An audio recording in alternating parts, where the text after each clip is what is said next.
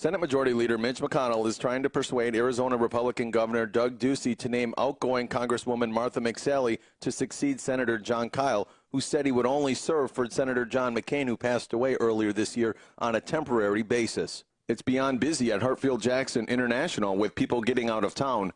USA Radio Network's Robin Walensky reports some folks definitely in the Thanksgiving holiday spirit. Gobble gobble, it's gonna be busy. He did just say gobble gobble, right? Yeah, gobble gobble. That's what my little son loves to say every Thanksgiving. He's four. Yeah. Deontay, a super friendly skycap here at Southwest, busy helping Thanksgiving travelers with their bags. What's the mood of most of the people you're taking care of? They're crazy. The Thanksgiving travelers in a good mood, heading to cities where the weather is warm. Phoenix, Arizona, it's 80 degrees. There's snow on the ground in Chicago. Is that where you're from? Yes. Stay safe out there, Robin, and AAA expects 54 million people to travel this Thanksgiving. You're listening to USA Radio News.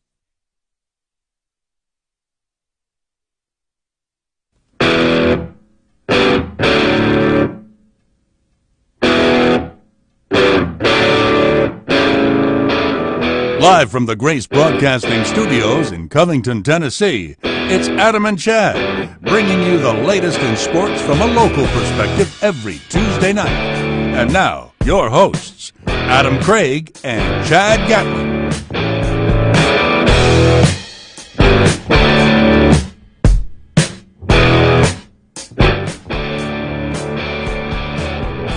Welcome in, welcome in.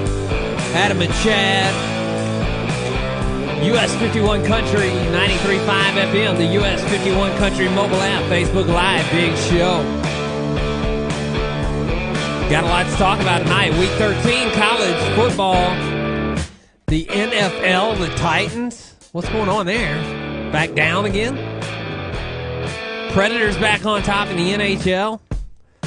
Got Brandon Reed coming on to give us give us his NFL takes. Got Jeff Ireland coming on to talk about high school football. Covington into the state semifinals. They'll host this weekend.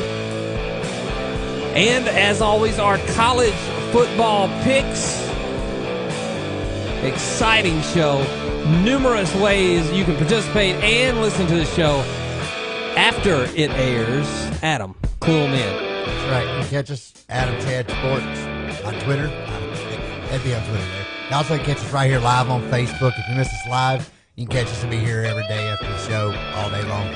Also, if you want to catch us on an app, you got iTunes, iHeart, and Spreaker.com. And if you want to give us a call, it's 901 475 9355.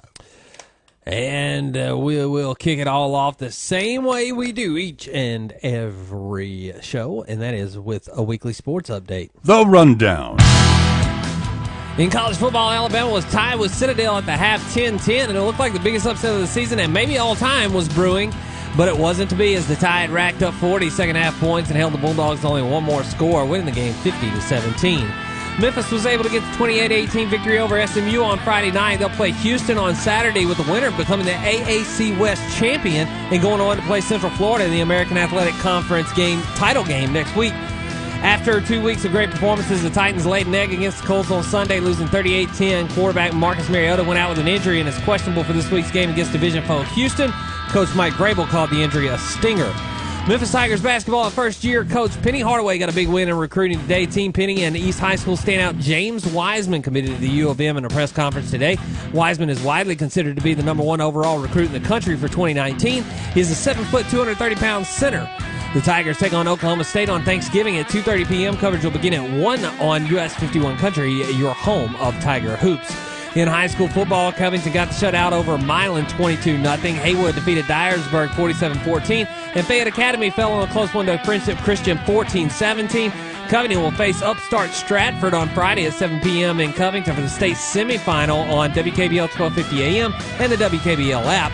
Haywood will also compete in the state semifinal matchup against Springfield. That game will be on a neutral field at Jackson Christian School. That is the rundown. And Adam, as we move into the discussion tonight, first thing on the agenda, Penny signs James Wiseman. And I tweeted out earlier, it's not that I'm not happy about this. By the way, it is a big deal. First time, uh, well, ESPN's only been keeping up with uh, recruiting rankings since 07. Uh, but it's only the second time since then that Memphis has gotten a top 10 recruit, a top 10 ESPN recruit. Uh, now, not to say Derrick Rose was obviously a top 10 recruit. Right. He came before the uh, rankings system um, from ESPN, rivals and everybody else had theirs. Uh, but uh, this, so uh, since Adonis Thomas uh, in 2011, he is the highest ranked recruit, and he, he may be the highest ranked recruit ever. James Wiseman, seven foot, 230 pound center, and uh, very athletic. Got decent handles, can shoot a little bit, needs to work on his jumper a little bit, but he's got a lot of skills. they're calling him a unicorn, kind of like they did the Greek Freak because he's so big and yet he's skillful.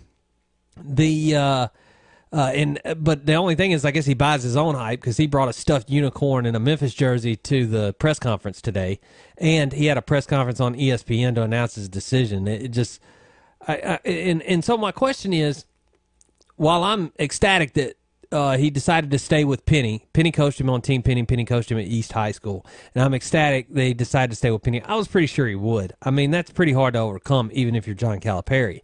Um, but I do want to say that the level of excitement in the city over getting, or even before he chose, over potentially getting a recruit is greater than the level of excitement over the product that's on the court. And I, I went, and, and so I tweeted out, and I mean this sincerely. When did we become a fan base that got more excited about recruiting than we get about the actual games? Have we lost sight as a fan base of what we're actually doing here? We're trying to win championships. We're not trying to win recruiting battles. Now, yeah, recruiting battles get you there, and they and it is important and there was some fanfare when Derrick Rose came to town. I remember billboards and stuff like that. So there was some fanfare then. And it is a big deal. But at the same time, it's uh, people are celebrating like you've already won a national title. It still has to happen. Now, I will say this the last time people were this excited about a recruit was Derrick Rose. He did that team, when he joined the team, that team went to a national championship. And now, before he joined the team, they had been to two or three straight Elite Eights. So they needed that one extra piece. This team remains to kind of be seen how far along they'll be before Wiseman joins. But uh, there's definitely a lot to look forward to. It just seems a little absurd to me at the level of discourse and excitement and uh, I well, I can't think of the word, but just the level of coverage and time spent talking about recruits rather than the basketball team that's in the middle of a season right now. The season started. They're playing games. They just had an amazing double overtime game against Yale. One of the better games you'll see. It was a great basketball game. It was thrilling. Four guys from Yale failed out, uh, fouled out. They basically out uh, outlasted them physically until Yale just didn't have anything left, and Memphis just refused to go away until they finally won that game. It was great. It was amazing, and we should be celebrating more of that. I think. Now, I'm not knocking on Penny or James Wiseman, so don't take it that way because I think some people take it that way, and that's not what I'm saying. I'm just saying that uh, there's there are things to look at that are actually happening on the field of competition right now. One, the basketball team looks better than most people thought it would be, honestly. Most people didn't think they would hang with a high level team like LSU for more than a half. And they were in the game, the entire game. They beat Yale in double overtime, and Yale's no joke. Yale has this three point shooter that is insane. they're looking pretty good. We'll see what they got against Oklahoma State on Thanksgiving, and then they they have the potential to play Villanova in uh, the upcoming tournament. So we'll you know we we will see what they're made of. Yeah, they, but they're looking they're looking better to me. To me, they look better than I expected, but I didn't put high expectations on it. Most of these guys were recruited by Tubby Smith. They lost their coach. Now Penny comes in. It's not that none of them like him, but sometimes it takes time for stuff to gel There's a couple of new guys on the team, and you would think it took a little time to gel. It hasn't taken any time. These guys look like they've been playing together forever. It was really impressive. It's impressive to me what they've been able to do, and I have a lot uh, higher hopes, I guess, for this team than I did coming into the season. Whereas I thought, I thought just an NIT bid would be overachieving for this team coming into the season. Now I'm thinking that it's not out of the question for them to make an NCAA bid this season. It's very impressive. I'm impressed with the way Penny coaches. I'm impressed with the way he handles the game. He seems to have a very good grasp of coaching situationally. Um, the players seem to have a good grasp of situations as well in basketball. Uh, I, am really impressed with the team on the floor. So that's one. That's one that uh, yes, okay. So the James Wiseman thing is big, but to me, when you put so much on it, you're like throwing away the team. You're you're just telling the team now that uh, hey, we don't care anything about you guys. We just wait until next year, and that you know that shouldn't be the case because don't sleep on this team.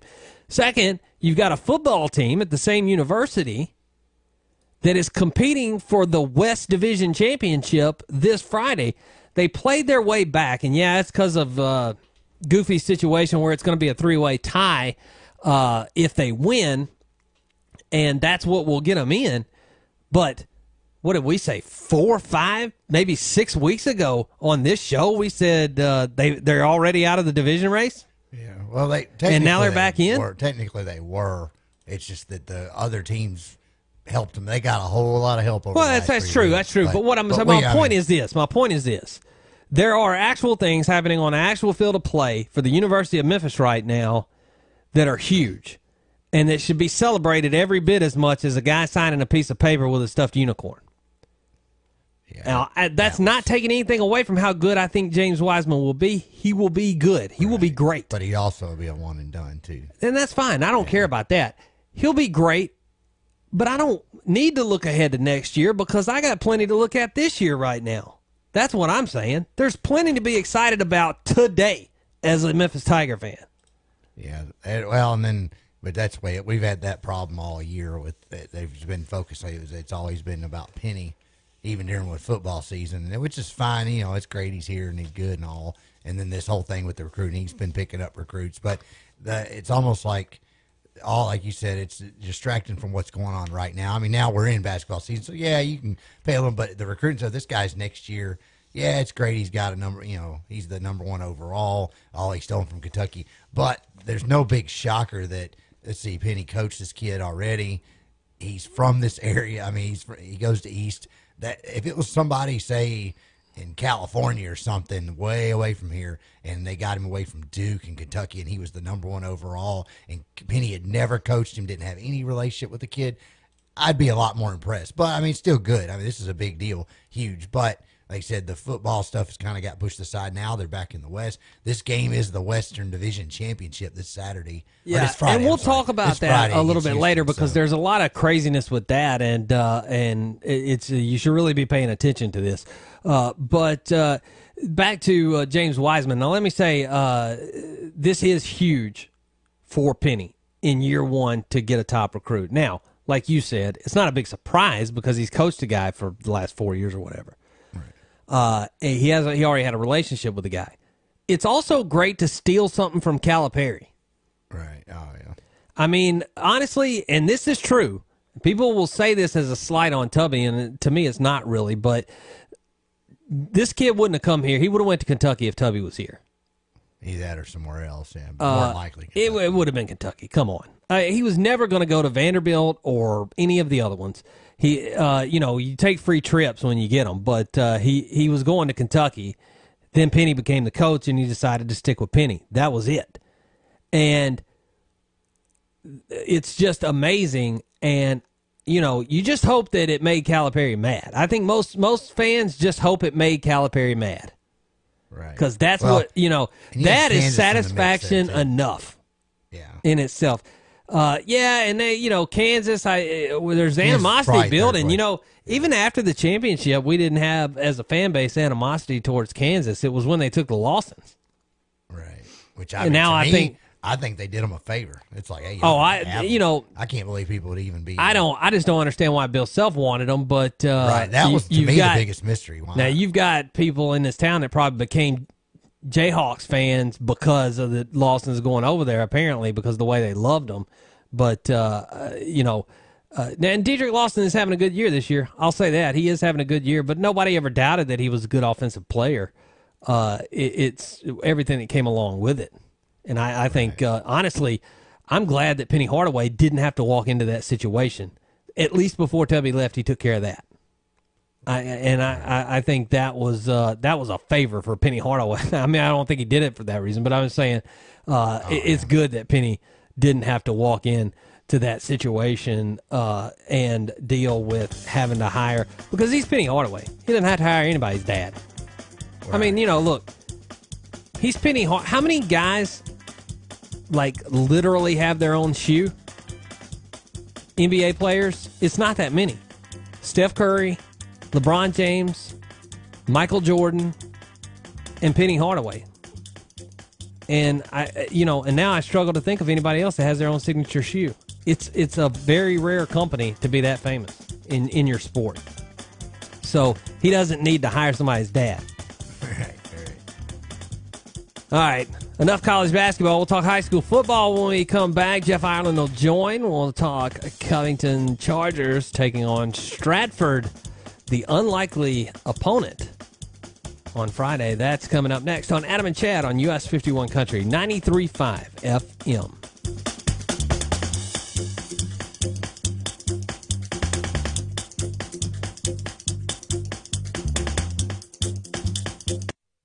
The Closeout Market based in Covington is having a 10% for you and 10% for them sale. You get 10% off your entire purchase now through November 21st. And to say thanks to our community, you get to choose from one of five local charities you will receive a donation from the Closeout Market equal to the 10% off your purchase total. So it's 10% off for you and 10% donated to the charity you choose to help those in our community who make it a better place. Brands you know at prices you can afford in Covington, Millington, and Memphis. The Closeout Market. Hi, this is Lynn Lane. We've got some great things going on at Lane Flooring. We have finished our renovations and are proud to say we now have the nicest showroom in West Tennessee. Our warehouse is stocked with laminate, hardwood, carpet, and vinyl. If you're looking for cash and carry, then Lane Flooring is your answer. Stop by and shop with us for out the door savings or save with us the old fashioned way and let us help you choose the perfect flooring with expert installation. We are friendly, knowledgeable, affordable, and locally owned. Check us out at 365 Highway 51 in Ripley or give me a call at 731 635 7081. Thank you.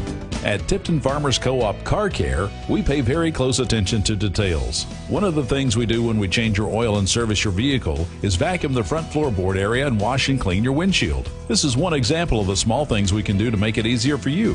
During a routine service, we also check all tire pressure and check all fluid levels. If there's anything that needs attention, we inform you of that before you leave. We are open to serve Monday through Friday 7 a.m. until 5:30 p.m. and Saturday 7 a.m. until noon. We are located on Highway 51 South in Covington. Come by and see us today or give us a call at 476-4936.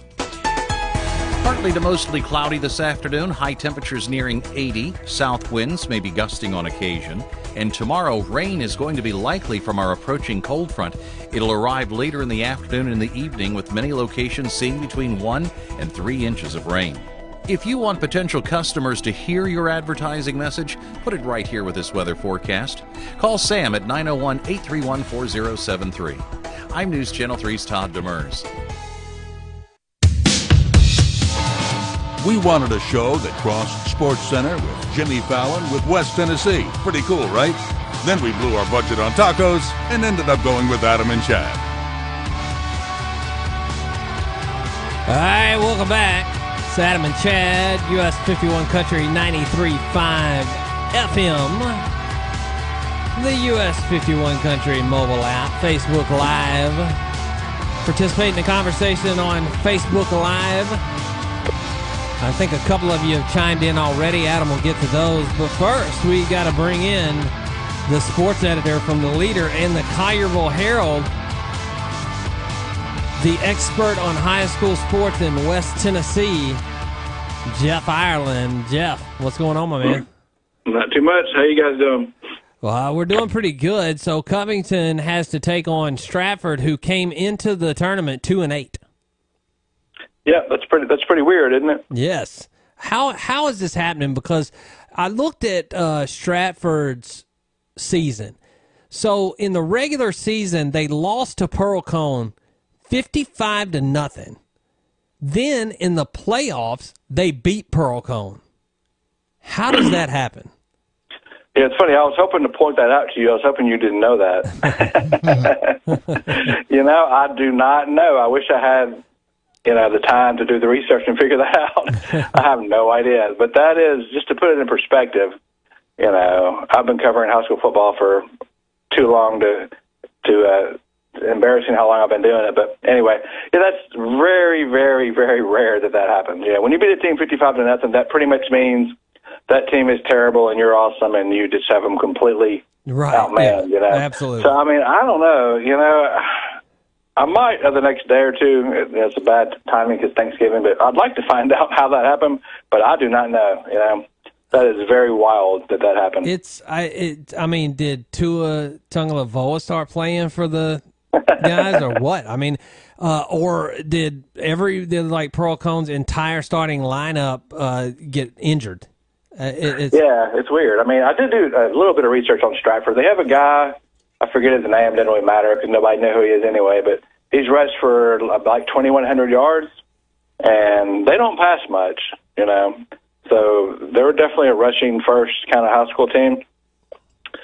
And, you know, I, I don't know. You know, that is really wild that that happened. They have a decent history. I look back over the last 10, 15 years or so. I've got a story that's in the paper tomorrow that I'll put online probably Friday. And they've had some, they've been to the playoffs pretty regularly the last, you know, decade or so. So they have a decent history, but they've never been to a state title game. That's one thing that Covington has on them.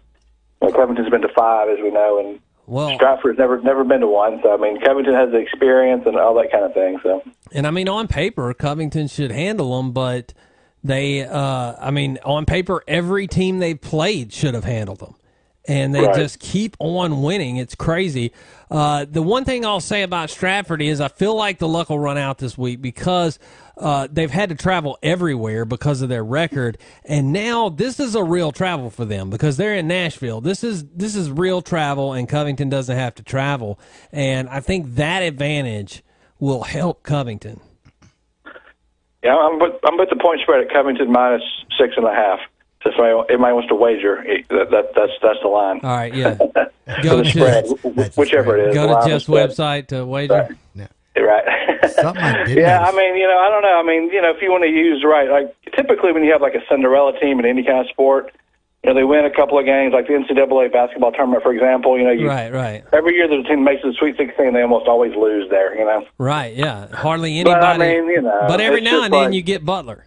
Exactly. So, as we always say, who knows? But on paper, you would think Covington would handle them, but you know, gosh, who, who knows? But yeah, I like their chances. I mean, you know, they're avoiding Pearl-Cohn, who seem like they're on a collision course all year. That they don't have to play them, but I'm sure Coach Wheeler and the rest of that staff is going to make sure they're not going to relax and feel like they have a you know break by not playing Pearl-Cohn. So. I'm sure they'll be ready, and uh, it should be a wild, wild scene at Covington Friday night. Yeah, it, it should be it should be great, and uh, then of course the winner going to Cookeville for the state championship game against probably Alcoa. Although at this point you never know when you get down to four teams. Uh, Alcoa though on the other side of the bracket playing to get into the championship, and then in four A you've got Haywood. They're playing in a state semifinal game, and I don't know if you know. I haven't been able to find an answer for this. Why is Haywood playing at Jackson Christian School instead of at home for this game? And It's it's, against mention that, Springfield. I actually do have some insight on that. As just as a coincidence, um, there's this freelance photographer that I used to, that used to work for me in Brownsville, and he happened to stop by the uh, leader office today. And I didn't know that was happening, and he told me they're playing at Jackson Christian. And I was like, "Wow, why are they doing that?" He said the field at Haywood is just not in great shape because of all the rain and cold weather. It just wasn't in great shape, and Jackson Christian has turf, Oh, so gotcha. they, they decided to move it there. So that's that's the story behind Huh. that. So you Wow, know, yeah. Haywood, yeah, Haywood fans are really really enthusiastic, and they'll they'll travel there. I mean, Haywood has some of the best fans around for sure. So they'll they'll get there, and I'm sure they'll have a, a strong strong crowd there. And yeah, you know, we'll see how that goes. But that's that's pretty exciting for them. So that'll that'll be a fun game. Absolutely, and we could have two two teams in the listening area going to state championship games after the weekend. Uh, we almost had that last year. Last year we had two. Uh, we had two teams in semifinal games. We had Brighton and Covington, uh, both in semifinal games last year, and so uh, yeah, it's exciting in uh, West Tennessee football to say the least. Uh, well, as has basketball started yet in high? I'm sure it has in high school. I don't think it has. It has, but I hope you don't ask me anything about it because I have no idea how, how anybody's doing. But well, I know the Covington girls and boys both won the other night because they I, did. I follow on yeah. Facebook. I saw it pop up and said they both won. I was like, oh, okay. It was a yeah. They beat they beat Dyersburg in their openers, and that's what it was. Yeah, yeah you know, it's just hard for me to get excited right now when football's still going, at least for Covington and some other teams. But I know uh, the Brighton girls were hosting Bartlett tonight, and the Bartlett, I mean, excuse me, the Brighton girls did start two and zero. I did notice that. Yeah. So we'll, we'll see. That's going to be a, a tough test tonight playing uh, playing Bartlett. So we'll, we'll see what happens with that. But yeah, I don't know. It's hard to get excited about basketball really until the calendar turns for me. Until we get to January when you start playing those district games, you know. Right. So it's, it's it's hard to say, but I don't know what. It's kind of a weird year for Tipton County basketball. Nobody really, every, nobody really returns much, you know, this year. They've so I'm not really sure how how, how how these teams are going to be. Yeah, they've actually started off pretty good, just from what I've seen of the score. I mean, it's only been a couple games, It's- but so far everybody's been Yeah. winning. What's harder for you, I imagine, and for us uh, on basketball is 11 to 12 local teams uh, suddenly becomes 22 to 24 local teams because you have uh, girls and boys basketball going on at the same time. Yeah, definitely. It's definitely more difficult to cover, but at least the games are together. You know, Yeah. the boys and the girls play the same time, and I've usually, never understood why college doesn't do that. yeah, it'd be it'd be it'd be helpful, but it's it's nice because when you get to the spring, you know, baseball and softball don't do that. They obviously they have completely different schedules and they play all over the place, and it's a little bit harder to cover. But that reminds me, Chad, you want to cover some basketball for me? Yeah. I was actually All right. going to send you a text and ask you about it uh, to see if you needed help on basketball this year. Yeah, yeah. Once we uh, get going here, I'll definitely uh, get you to uh, help me with that. But yeah, we had a pretty big signing. Yeah, the one thing I wanted to mention was, you know, the the, Cov- the four Covington baseball players, you know, signed all their Division One Yeah, that. I, yeah, that I actually wanted to ask you about that because uh, that's pretty amazing. Four Division One scholarships, uh, and uh, one to Tennessee, one to Memphis, one to Austin Peay, and one to. Oh, man, I knew I'd forget one. It two to Memphis, actually. Two to Oh, Memphis. two to okay, so I didn't forget one. Two to Memphis, one to Tennessee, one to Austin Peay. Right, yeah. Uh, Ty Warmoth and uh, Austin Baskin are going to Memphis. Uh, Christian DeLashmit's going to Tennessee, and Brock Lomax is going to Austin Peay. So, yeah, I covered that that event. I think that was oh gosh, I think it was last Wednesday, and uh, you know I'm pretty uh, not really emotional kind of person, but before they uh, before they signed, you know, Brad Warmoth is the is the, the new coach there, and you know, his son is of course Ty Warmoth, one of the kids who signed, and they played a uh, like a PowerPoint presentation with pictures of all the the four guys as little kids playing together. You know, with some Nickelback in, in the background, which is not my favorite band, but nevertheless, you know the song "Photograph" by Nickelback. yeah, yeah. Chad, that's one of your favorites, I'm sure. Yeah. Yeah, I actually like uh, "Photograph" by Def Leppard is a little yeah, better, but yeah. uh, that yeah. would have been cool too. But anyway, that's an equally bad song. But yeah, um, it, it was nice. it was really nice. I didn't cry, but I got a little bit, you know, emotional. It was it was pretty cool watching the kids, you know, because three of the four played together since they were like six years old.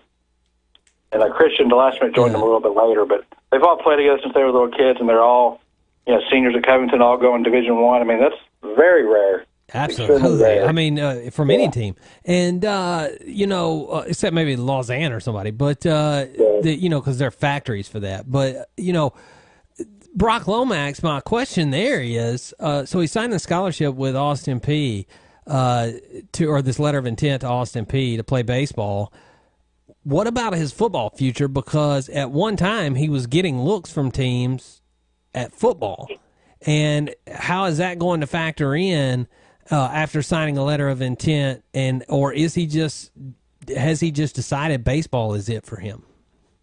Yeah, yeah, I didn't ask him about that Wednesday, but I did ask him about that a few weeks, months ago, and what he told me was he was going to he was going to think about maybe walking on football and exploring exploring that opportunity. So, yeah, I think baseball's probably his more natural sport, but you know who knows. But yeah, when I talked to him, like I said about that a few weeks ago, he he did say he was to he was to explore that. So we'll see what happens. But it's pretty rare in college. Usually they like you to specialize. You know, it's almost becoming common in a lot of high schools, except for Covington, which is a little bit different because they have a lot of multiple sport Yeah. kids. But yeah, you know, we'll, we'll see. But yeah, you'd think he would. Yeah, I don't know what the football program at Austin Peay is like, but you'd think they would be interested in somebody Well, they're like Brock, who's yeah such a good good quarterback. they're an FCS uh, program, and I, I mean, you know, he could he could I mean definitely walk on there. Um, They play Memphis but I had heard there was scholarship. There was a little bit of scholarship buzz around Brock Lomax because of you know because he's shown this year a lot of the tools that you would want in a college quarterback. He's very calm in the pocket, and uh, he makes good decisions most of the time. He's he's just tall enough to be, you know, at six one, he's just tall enough to be a college quarterback. Uh, he needs to put some meat on his bones, probably. But I mean, I think he could become a, a good college quarterback. And I, I think I've heard the same thing from other people that say that uh, some schools have been looking at him. Yeah, when I, in the preseason, I, when I was talking to uh, Coach Wheeler about him, he said that I think Purdue was maybe a school that expressed some interest in him, and, And by Brock's the way, the kind of guy. Purdue yeah, Brock's is- the kind of guy. Yeah, yeah. Brock's the kind of guy who's just like an athlete. He can just do whatever he needs to do. Basically, and he was a really good golfer when he was younger, and he played basketball. I mean, he's just like you know that person that's really annoying, and yeah. they just do everything well. You play Yeah. ping pong, you do whatever, and they're just always awesome at everything. That's Right. The kind of guy Brock is. He's just good at every athletic endeavor that he takes on. So, you know, we'll see how that plays out. But yeah, I mean, you would think the Austin Peay football coach would be, you know, saying, "Hey, why don't you come over here and let's, you know, let's figure some stuff out." So And he'd that'll be to interesting to keep an eye on. He'd get to play against big boy competition too, because Austin Peay's first game this season was against Georgia. So, so they so they do play. uh, You know, I'm, I'm sure it wasn't a home and home. Probably not. No, but they do have a. They play at SEC school, I think, just about every year because they played Tennessee. I think what year before last, and they've even been here to play Memphis before. uh, Yeah, a couple times. ago. So they play at least one or two of the big boys uh, from the. I say big boy, like it's the D one, you know, Power Five, and then some of the other town. I mean, Memphis is not Power Five, but they FBS. FBS. They they get a hold of one of them at least every year. It looks like, and their schedule this year, they're they went five and six, and they're six in the Ohio Valley Conference. So not too bad. Oh, and you was talking about earlier with uh, uh, Covington playing Stratford. I just while we were kind of talking, I kind of glanced at their roster.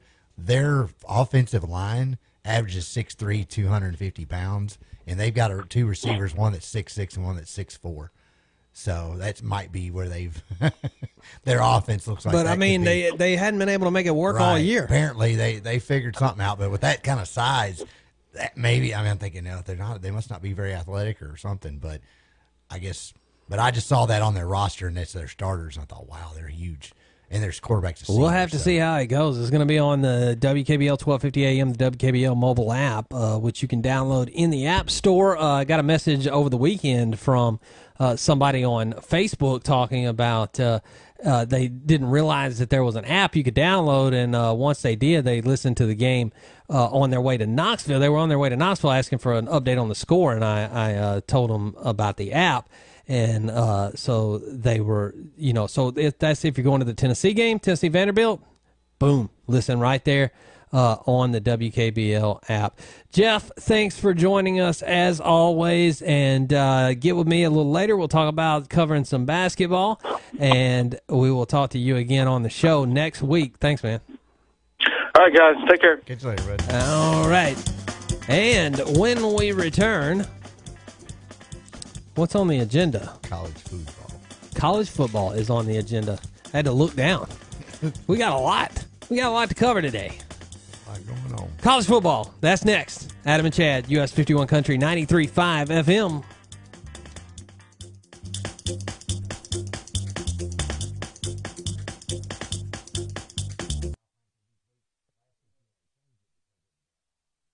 US 51 Country Community Calendar. Hey, don't be the next human guinea pig. What do you mean? I see you over there, Julie. Don't you know what that does to your body?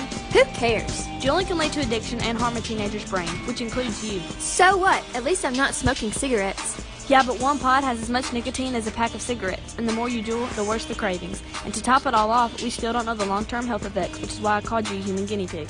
I didn't know my 10-second head rush could lead to this. Say no to juuling. Don't be a human guinea pig. This message is brought to you by Geoffrey Tipton and Covington Hosa. Whether you need money for home improvements or a honeymoon, whether you're in the market for a new car or a new kitchen, Bank of Tipton and Bank of Ripley make it easy for you to borrow what you need to make your dreams come true with personalized loans and a friendly face to make it happen. Come by Bank of Tipton or visit bankofripley.com today. Hometown community spirit. Hometown community pride. Bank of Tipton, member FDIC. Maley Yarbrough Funeral Home has proudly served families from Tipton and its surrounding counties in their times of need for generations. In fact, Houston Moss is their third generation funeral director. Like his uncle and grandfather before him, Houston will explain all the different options available to your family. Whether you're planning an unexpected funeral or pre planning your own, trust Maley Yarbrough Funeral Home to make the process as easy as possible. Your Memphis Tigers football team plays the final home game of the season against Houston on Friday, November 23rd. This is Black Friday, and you can't have a game on Black Friday without a great ticket deal. So during the entire week of Thanksgiving, fans can log on to GoTigersGo.com and get $15 tickets or $30 chairback seats. This is also the Tiger Toy Drive game, and we ask all fans to bring a new unwrapped toy to the game in support of some of our less fortunate neighbors. Memphis versus Houston on Black Friday. Get your tickets today and support the Tiger Toy Drive. Hi, I'm Daniel Rogers, owner of Turning Wrenches Auto Repair. If you're having car trouble, look no further than Turning Wrenches in Covington. Turning Wrenches offers expert repair service with ASE certified technicians and a two-year, 24,000-mile warranty. For major repairs, Turning Wrenches installs the highest quality remanufactured Jasper engines and transmissions. Turning Wrenches also is now a certified Yukon differential parts installer. We are your one-stop shop for automotive repairs, tires with free road hazard, diesel repair, and Jasper engines and transmissions. Turning Wrenches, 7481 Highway 179 in Covington. 901 476 4002. US 51 Country 93.5 FM. Hey guys, it's Luke here. This is Lee Brice. Brad Paisley. Hi everyone, this is Keith Urban. Blake Shelton. Dierks Bentley. Miranda Lambert. Thank y'all for listening, and we hope you guys love it as much as we do. It's the US 51 Country Dollar Saver Guy with good news. Eat out at great restaurants for half price. Family fun things to do at half price. It's all at half price online at us51dollarsaver.com. There are still great savings available online. Go get yours before they're all gone from us51dollarsaver.com. And for my final feat of magic, I will now give myself more chances to win with Keno to go. On the count of three. One, two, three. Uh, that's not magic. All you did was add bullseye. Look, I just got more chances to win too, and I don't even believe in magic. It's not magic, it's Keno to go with Bullseye, the easy way to get more chances to win. Only from the Tennessee Lottery. Game changing fun. Please play responsibly. Get ready to get your game on with the Tennessee Lottery and fill up your day with fun. Like when you need to upgrade the fun on that road trip. When you could use a little did I just win $50 fun. Woo, yeah! Or when you like to add a side of fun to that next snack. Mm, wow, that's good. Would you like some fun with that? Well, yeah. Then play the Tennessee Lottery. And for just a dollar or two, you can get your game on. Please remember, play responsibly. Weather is brought to you as a service of Patriot Bank with locations in Covington, Atoka, Millington, and Barretville. Down home banking the way it should be. Glass Tire, Whaley's Towing. For all your heating and cooling repairs and replacements, Aire Serv. 901 622 5050, AIRESERV dot com. Summit Roofing. And Brad Carlisle State Farm Insurance. Partly to mostly cloudy this afternoon, high temperatures nearing 80, south winds may be gusting on occasion, and tomorrow rain is going to be likely from our approaching cold front. It'll arrive later in the afternoon and the evening with many locations seeing between 1 and 3 inches of rain. If you want potential customers to hear your advertising message, put it right here with this weather forecast. Call Sam at 901 831 4073. I'm News Channel 3's Todd Demers. Welcome back to Adam and Chad on US 51 Country 93.5 FM. And here we go. Welcome back in, Adam and Chad.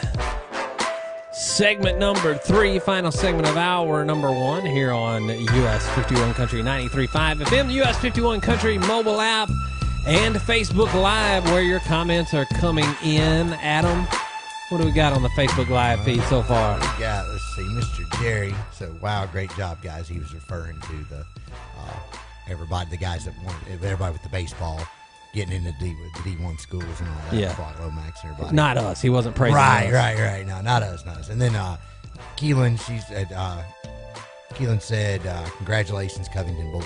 So, and then, of course, Jerry gave us the good evening, gentlemen things. So, Keep them coming. hanging out there. Keep them coming at Adam and Chad's Facebook page on the live video broadcast there. College football, it's coming up on the final week of college football regular season. The, uh, a lot of big games happening this week after the SEC's traditional cupcake week, which almost, I mean, it, it didn't almost go bad. It looked rough. And I'll say this I never questioned Alabama Citadel, uh, and, and I saw the uh, the how Alabama fans watched the, that, but I, I'm like, uh, yeah, that was a lot more calm than most Alabama fans were. Than uh, than, uh, but so Things probably got broken at. Citadel, Citadel is tied with Alabama at halftime, 10-10. They've held Tua Tagovailoa to ten points. Tua Tongue O Vilo. and it's just nuts. And so I'm looking at this and I'm thinking, okay, but Alabama will come out and just stomp. I mean, you know, eventually Alabama's going to pull away. They're going to out athlete them. It's you know they're going to uh, outlast them. It's just it, this can't be sustained. And it turned out I was right, but when the second half, so I never doubted that Alabama was going to end up winning the game. And I never really doubted that they would eventually put up, uh, get about three scores ahead, even at a 10 10 halftime score. But then in the second half, when Alabama fumbled the opening kickoff and Citadel got the ball, I thought, wait a minute. Now that's the kind of thing that you start the second half and that starts the snowball. This could, if they march down here and score a touchdown, Alabama is in real danger of losing this game because you just stole any momentum Alabama thought they were going to get. And now everybody in the crowd is stunned. I mean, it was so quiet in Bryant Denny. It was so quiet. And honestly, I still think had Citadel scored that touchdown, it would have been a game all the way to the end. I don't know what would have happened, but they would have stayed in the game. But Alabama's defense stepped up and stopped them, and that was the turning point in the game, honestly. And now, I mean, it would have been. Where do you think that would have ranked on upsets? Honestly, I think that probably would have been the biggest upset in the history of college football. I mean, a team like an undefeated team like ah. Alabama, who is favored by two scores over everybody they play, no matter how highly ranked, and if they were to get beat by Citadel, an FCS school, No, because you had in week twelve, you've had schools. Well, I mean, yeah, because it wasn't week one. That's only makes it different. Because I mean, you had the Appalachian State Michigan thing. yeah, but that was week one, and they were ranked. They were ranked fifth, but that's based on like you know, I mean, it's not based on that much. Uh, it's not based on like on the field. You haven't seen them perform on the field. Right. They're not like Alabama is a legitimate two score favorite over every other team in college football. Yeah, I mean, it, it probably would have if it had happened. I mean, I'm sure it would have probably been one of the. big I'm sure there's others that I just I'm not thinking of at the moment, but there because there had been some crazy FCS knockoffs of some teams. Oh, but yeah. I, I mean, back and this is probably back before the FCS FBS the way they were, but um, yeah, I because at first I kept thinking what is was happening, I thought, yeah, this is kind of crazy. They're they're not playing their game. They're kind of they're not taking these guys seriously. It's Citadel. They're going. They came into it going, oh, this is Citadel. We're gonna we can do this with our eyes closed. But Citadel came with a that crazy triple option, which we've seen happen. Navy, Georgia Tech, all them. It, it hurts creates every, everybody that runs it. They hurt their opponents because their opponents don't only see it that one time every year. And then and then Alabama, they say, oh, they can stop the run. Well, no, it wasn't that they can't stop the run. It was the type of run that it's not a. That's They not never knew who had the ball. Run, yeah. And every time certain play, they ran this one play two or three times, and they break away. They scored off of it twice, and it was like, or I'm actually I take it back. They scored on it once, but they almost scored on a second time, and Alabama figured out how to stop them. They ended up kicking that field goal. But uh, then, of course, halftime they went in. I thought same thing. I was thinking, eh, okay, yeah, they'll come out. They'll, you know, Saban will scream at them. They'll come out and just take care of business like they always do. Then, of course, at the beginning. Now I give it to Citadel for that. They kicked it at Butterfingers on the team, knowing this guy don't handle the ball. You could tell even when he tried to run it, he tried to juke the guy, and then ended up getting knocked down the ball, helmet to the ball, and that was it. And of course, they get the ball. Now that's where the game changed back the other way, though, because I thought, okay, Citadel, here it goes with the momentum. But then Alabama stopped them, and that's when the momentum shifted back the other way. Because like you said, it could have been a little different had they scored. And uh, then it just Alabama snowballed it on them, and then they started making mistakes, and they figured out, okay, we can make these guys look like they should look, and it just kind of they took care and did what they had to do. But it didn't look good. I'm sure everybody. That's why I was I was tell, talking to my dad. We were sitting there. I said, yeah, as long as they come back win like 44 to 10, nobody's going to really care about this in, in the end of the day. You'll hear about it for about a week. Then, uh, then nobody will care anymore. They'll just see the score, and people that didn't watch the game go, "Oh yeah, it it's about what I thought." Whereas the people that did see it will go, "Well, yeah, that game wasn't quite as well, easy it, as it should have it been." showed that. it- here's the thing: it did show. I think it showed that they are human. They can be between that and LSU. I think it showed that you can stop their offense. Now, can you stop it enough to beat them? That well, that's a different question because you're going to have to be able to score points against them too. Uh, but I, I think between Citadel and LSU, we've seen that there are enough holes there that a really good defense can give Alabama fits. Right. Well, it showed two things to me. You got LSU showed if you got the right personnel and you've got a stout defense and you play right, you can maybe have a chance, but you've got to be able to outscore them. Whereas Citadel showed me a gimmick can cause trouble, which we've known that about Alabama. Triple options always gave Alabama crap. A running quarter, a good running quarterback has always done that too. And that's where right now, though, I look ahead and go, okay, who's got the ability to do that? And Georgia's defense is stout enough that they could put do like LSU and similar players, and they got some of the uh, that. But you also have the other side. Mark of the tape. Adam called Johnny Manziel good. He, he's he's decent. He's decent. but he beat him once out. Of course, it's always been that effect of Alabama's come back and took care of him the second time. Only one that hadn't done it, Deshaun Watson, did it the other way around. They got Deshaun the first time and then turned around and, and Deshaun Watson got them the second time in the last minute. So they he kind of got the last laugh with them where Uh. it's like they adjust every year. And it's the same kind Well- of thing this year. I'm hoping Georgia. Let me say, I, I do agree with the prevailing wisdom that uh, it gave them, uh, it really helped Alabama because uh, it sort of refocused them and let them know you can't take anything for granted, not even Citadel, who you should be able to put an entire second string out there and beat. And you can't take this stuff for granted. I think uh, I think Nick Saban's secretly happy. Oh no, uh, I know he is yeah. about it. But uh, now uh, here's another thing: uh, Memphis, uh, University of Memphis, can win the AAC West this weekend against Houston. How crazy is that? We had written them off right. for the AAC West. We were like, ah, gosh, we were all wrong. We all picked them to win it in the beginning. I mean, heck, we picked them to go undefeated. But right, uh, and I mean, you're talking about a team that got destroyed by Missouri, who's not that great, and they got owned by Missouri. Now, now suddenly, because of tiebreaker rules and everything else, and because they've done what they they they should do the last few games, now they play Houston on Saturday here at the Liberty Bowl. And if they beat Houston, they are the AAC West champions, and they will get a rematch against Central Florida in the American Championship game, and they'll have to go to Orlando again. But how crazy is that? Nobody thought that. And now here's the other portion to that. And this might be a little looking ahead. And uh, because let me tell you, beating Houston is no certain thing. But if they beat Houston, I will say they have the advantage because they're at home and they're on a roll. As long as it don't rain. Yeah, if it rains, they're done. If it rains Friday, In- which it's looking like it's supposed to rain Friday too. in uh, Houston. But if they beat Houston and they take on UCF, they only lost to UCF by one.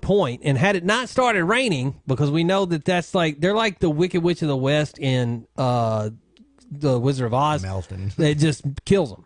And uh, if if it hadn't started raining though, I mean they were beating Central Florida. Was it 30, 32 to thirty two to seven? I think. Oh yeah, they had 'em. At They the were- halftime? They I mean, they were- destroyed them, they yeah. were killing them. First half was absolute. they could win the American Conference. And now, and then you get a little conflicted if you're an American Conference fan because one, if Memphis goes in and beats Central Florida in the American Athletic Conference Championship, that will cost the conference millions of dollars because UCF will be out of the New Year's Six race because it goes to the highest ranked group of five champion. And even at number nine, I think at a, a, loss to Memphis would. I'm not sure if it would drop, but I mean, if Utah State beats Boise this weekend, Utah State moves up into the teens. And then if number nine, Central Florida, loses to Memphis in the championship week, it may push Utah State ahead of them. And then there's no New Year's Six Bowl for Central Florida. Right, right. Yeah, I mean it's It's uh, it's complicated. Now, look, I I don't care really. Uh, in in a lot of you know, as a fan of Memphis, I hope they do it. I hope they beat Houston this weekend. I hope they go to Central Florida. I hope they beat them and win their first outright American Athletic Conference championship. I think it's about time to win an outright conference championship for the University of Memphis. I'm ready. And uh, do it. I mean, it's and it, I think it can be done. They showed they can handle Central Florida, and uh, they they just got to get past Houston and then beat Central Florida. So I'm uh, I'm really hoping for all that. This I'll say for Central Florida, they got game day, came to Central Florida. It only, they only had to win 22 games in a row to get ESPN's attention, and then Kirk Herbstreit made the announcement and didn't even know the name of the conference. he kept calling it the Athletic, and uh, they go down there though. Corso picks them, which is usually a curse, and uh, they take care of business against ranked Cincinnati. Cincinnati only had one loss on the year, yeah. and uh, Cincinnati was ranked in the top twenty-five. Central Florida came in there, and they didn't just beat them; they showed that hey, we're better than you're giving us credit for. I mean, they they depends on how much absolutely they took give. full advantage of the spotlight they were given, and that doesn't happen all the time. It, and it also depends on how much When- credit they're giving Cincinnati too. usually when smaller teams start getting love and then they get given the spotlight, they mess it up. Like, and then that way everybody can say it's kind of like uh, when the Hawaii. Uh, I remember a bunch of years ago when Colt Brennan was a quarterback for Hawaii, and uh, they were like undefeated uh, or something all year, or maybe only one loss. they they were got thrown in against uh, Georgia, and Georgia destroyed them. And then it was like, well, see, that's what happens when you give them the spotlight; they can't hold up. But I, I, Central Florida handled it very well. Now this was an in-conference game, but Central Florida also turned around and beat Auburn last year. Uh, and so they don't waste the spotlight. Central Florida keeps and and they're staying on the path they were on when Scott Frost was the coach. So uh, I've been impressed with them and what they've done to this point. All that being said, I hope Memphis beats them in the American Athletic Conference Championship. Well, we'll know as long as it don't rain Friday, it should be okay. And uh, Jerry was saying going back to- Saturday. The game is Saturday. I thought it was Friday. Um, You sure? I thought it was Friday. Uh, I thought it was Saturday. That's what I was thinking at first, and then I corrected myself because I thought I had it wrong. I don't know. I the don't have it in front of played- me. I'll actually here. I'll pull it up real quick. But yeah, uh, uh, Jerry was saying that OSU let the terrible Terrapins almost beat them. Yeah, they actually Maryland They gifted them that game because That guy was wide open it. on that Yeah. two-point conversion. Yeah, I could not believe that. I thought, man, you got to be kidding me. But uh, yeah, but that's why Ohio State is below Central Florida. They pretty much did that. To By the way, they probably should have been. What did I say? But yeah, it's Friday. The game's What did I say a couple of weeks ago when Adam was out? Well, the name of the episode was always go for one. They didn't pay attention. Kick the extra point, man.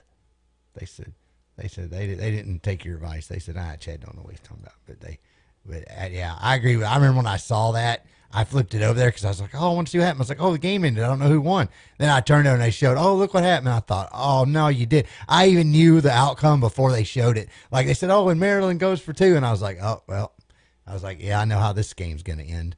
And sure enough, they they showed him doing that. I thought, "Man, you got to be kidding me!" But but yeah, it's uh yeah, it's an early game too. Uh, uh, Memphis will be playing Houston here at 11 a.m. That's on Friday. Friday. That don't make sense though. Why would it be 11 a.m. on a Friday? Because it's uh, Black oh, Friday. Yeah, yeah. No, no. Yeah, yeah. It is Black Friday. Yep. Yep. Day after Thanksgiving. So, and also the Tigers are playing at 2:30 on Thanksgiving Day basketball against Oklahoma State.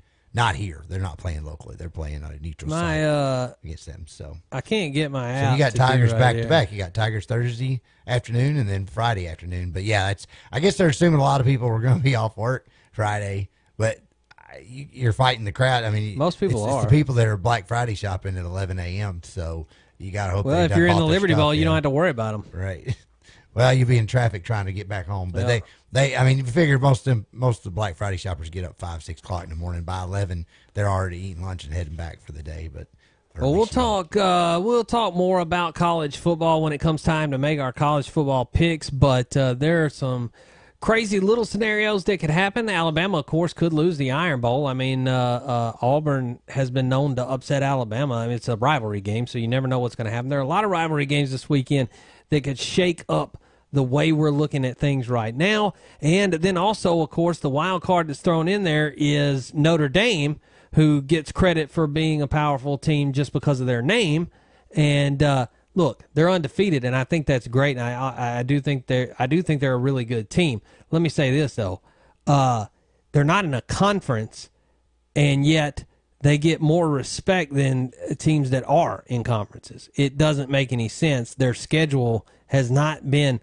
Do you know that that Notre Dame and Central Florida have not one but two common opponents? Two common opponents. And Notre Dame has basically one win that is better than anything uh, on Central Florida's schedule, and that's the win over Michigan. Everything else, I could give you something comparable. I'm not saying that to say Central Florida should be in the playoff. I'm saying that to say that Notre Dame shouldn't be such an automatic.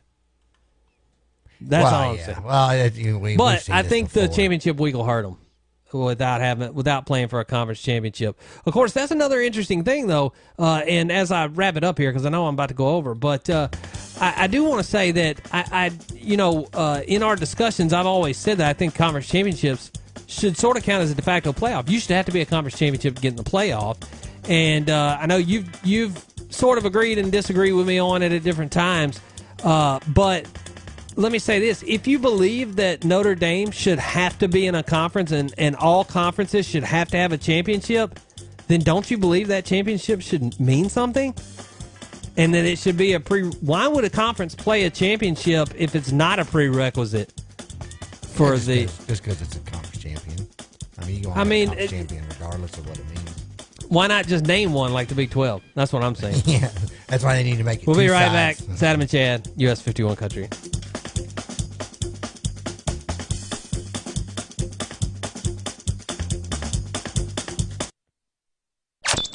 From Randolph to Stanton, it's US 51 Country 93.5 FM. WKBQ, Covington.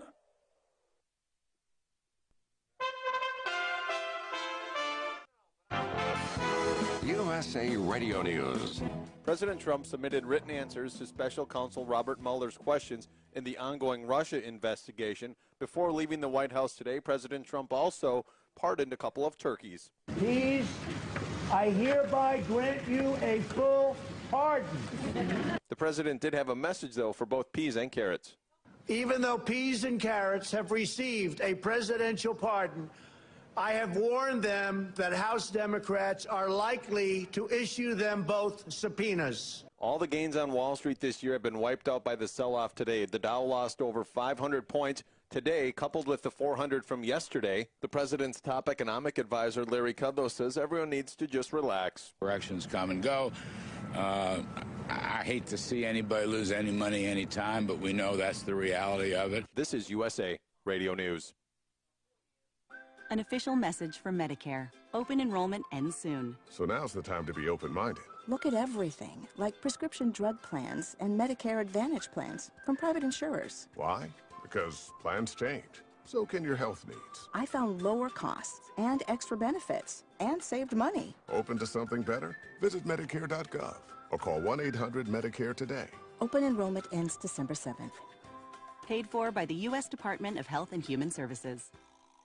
Look, I know this isn't the first My Pillow spot you've heard, and if you don't have yours yet, what are you waiting for? My Pillow stays cool, keeps its shape all night long. You can toss it in your washer and dryer, and it's like new again. Made in the USA, comes with a 10-year warranty and a great money-back guarantee. If you don't love your My Pillow, you have till March 1st to return it. How about that? Go to mypillow.com, click on the buy one get one free special, use my code USA, and get one free pillow when you buy one at regular price plus shipping. That's mypillow.com, click on the buy one get one free special, enter promo code USA. That's promo code USA.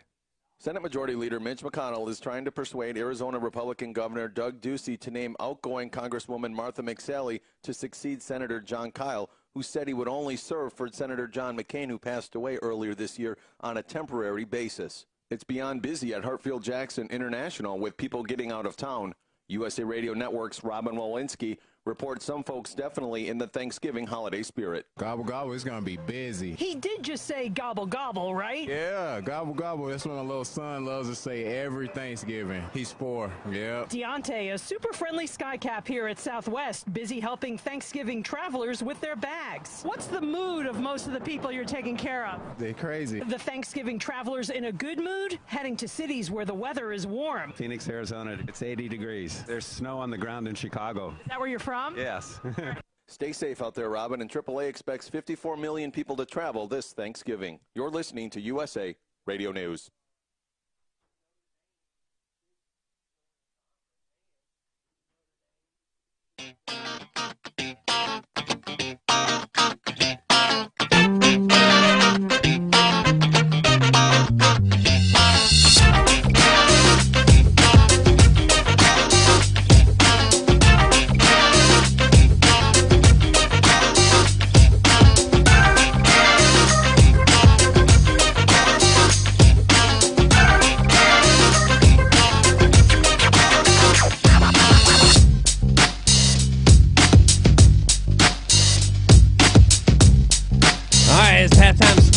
Here on Adam and Chad, US 51 Country 93.5 FM, the US 51 Country mobile app. Here is uh, your scores in the NBA Clippers and Wizards. Clippers over the Wizards right now 73 52. Raptors lead the Magic 47 37. Nets lead the Heat 18 10. Trailblazers lead the Knicks 29 to 28. And uh, let's see, in well, actually, I'm not even looking at all. Yeah, okay, that's all the games.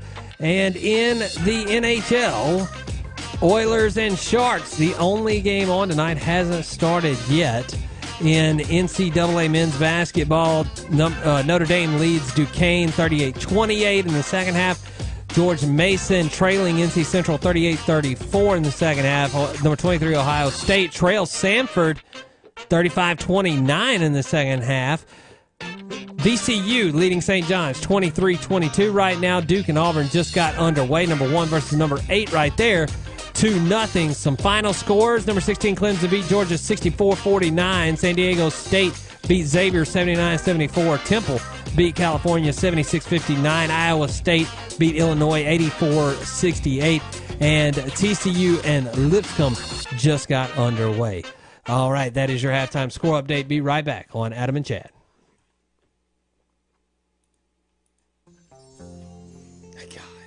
Why is this always Maley Yarbrough Funeral Home has proudly served families from Tipton and its surrounding counties in their times of need for generations. In fact, Houston Moss is their third generation funeral director.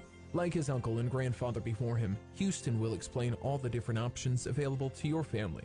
Whether you're planning an unexpected funeral or pre planning your own, trust Maley Yarbrough Funeral Home to make the process as easy as possible.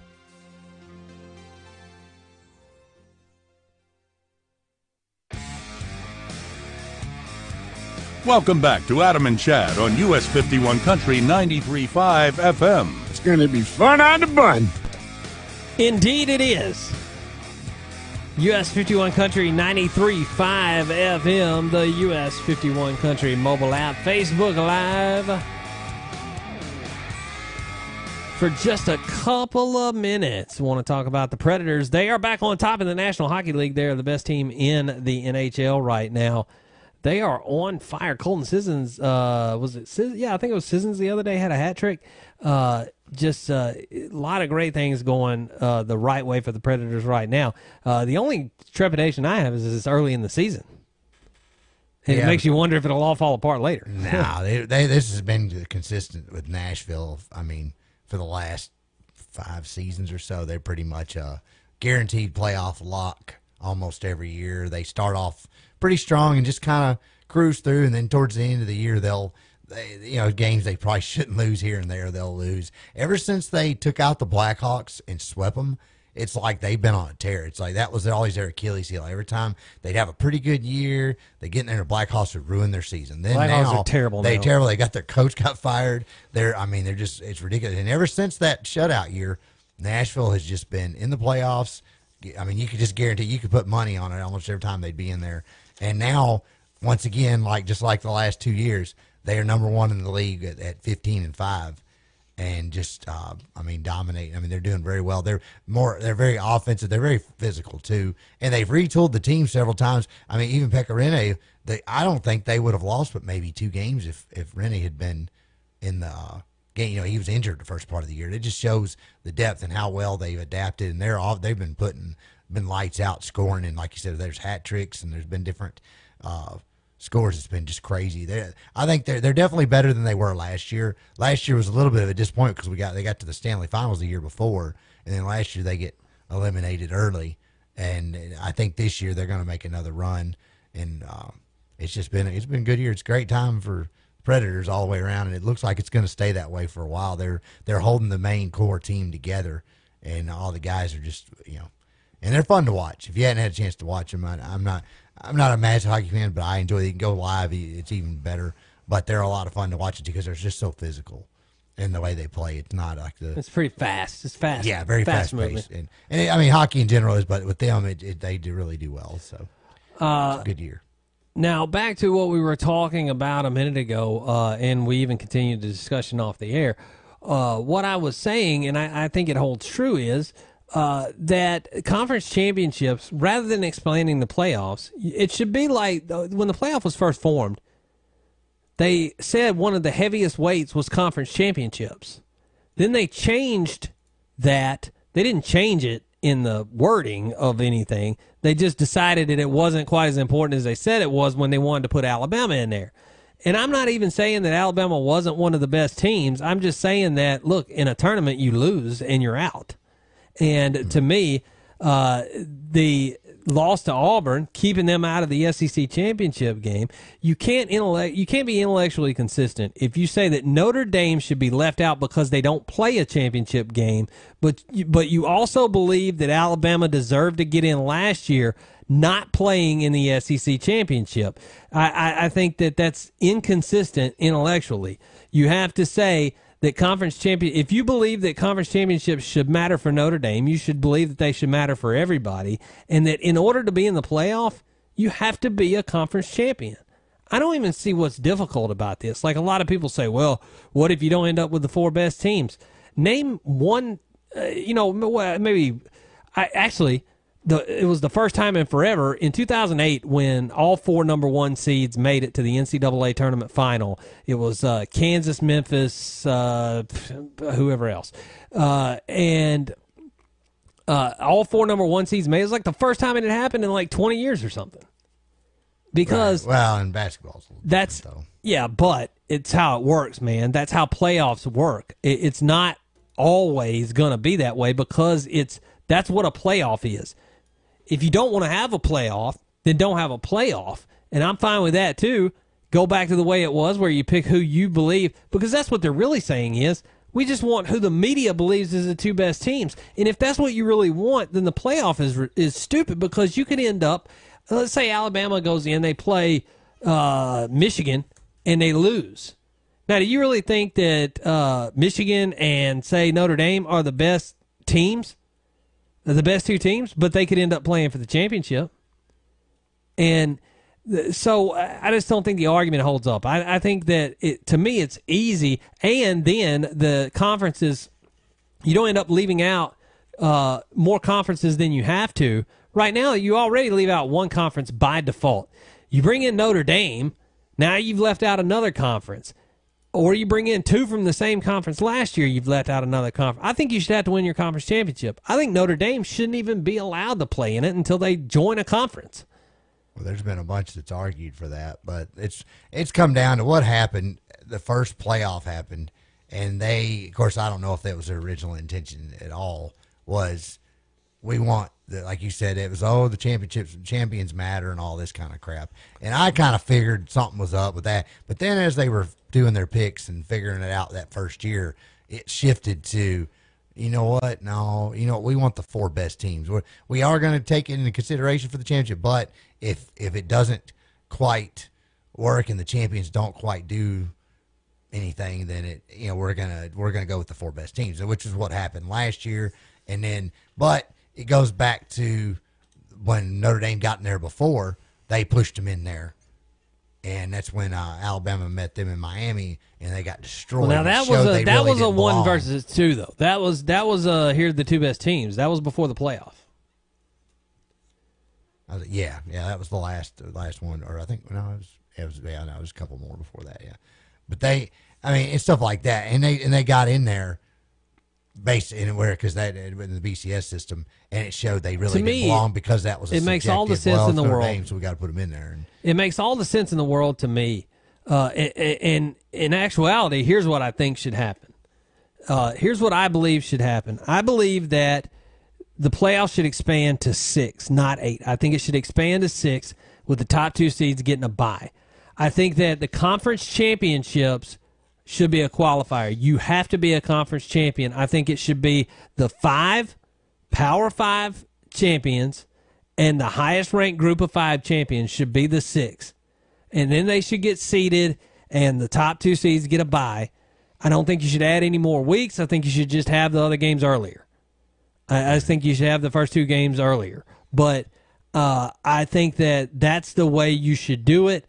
Everybody has to be a champion. It's the highest ranked group of five champion, uh, powerless five, as I call them, because they have no power over their own destiny. Uh, but uh, I think it should be that, and then the five so-called power conferences, champions from each get in. It's easy peasy, man. Win your conference and get in the playoff. How simple is that? And uh, you know, it's that's the way they do it in the NFL. Plus two wild cards. They put in two wild cards after division champions.